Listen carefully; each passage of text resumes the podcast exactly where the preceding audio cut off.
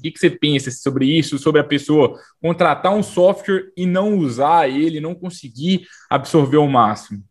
Sim, eu acho que, na verdade, é, eu acho que o primeiro passo para a sua pergunta é a gente eliminar as verdades absolutas.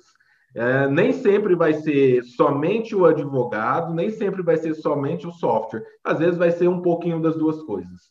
É, né? Então, vendo isso, já atuando agora em mais quase 800 projetos de implantação é, de software, o que eu vejo que é um pouco dessa questão de um, dessa maturidade de gestão do advogado como é, empreendedor, como gestão dentro do escritório, principalmente porque é, se você não mede, você não tem controle, entendeu? E aí ele, o advogado, naturalmente, por ter essa, esse gap da área de gestão, ele não sabe o que ele precisa medir.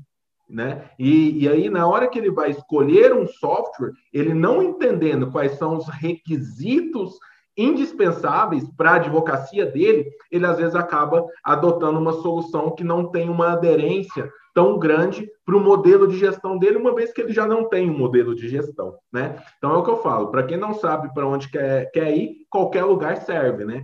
Então eu acho que é, é, entender, como você falou, às vezes ele tem uma Ferrari, mas não sabe utilizar. Mas é, talvez uma analogia até um pouco mais esdrúxula, de uma certa forma, é de entender qual é o meu escritório, numa analogia para que eu vou fazer uma viagem, por exemplo. Cara, eu quero viajar para a Itália.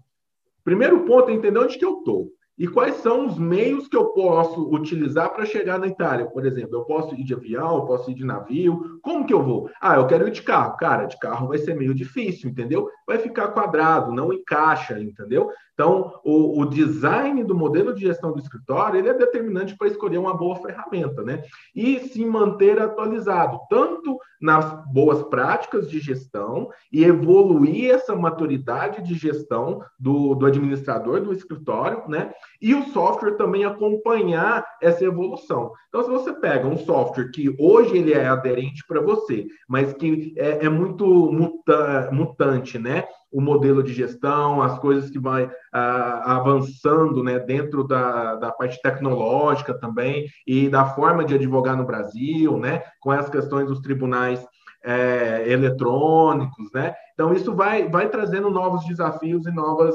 necessidades e novos problemas. Às vezes resolve alguns problemas, mas traz, trazem outros problemas e fazer um conciliar, conciliar que o software, daqui um ano, daqui dois anos, daqui três anos, é, ele continue aderente para solucionar esses novos desafios, eu acho que é algo determinante.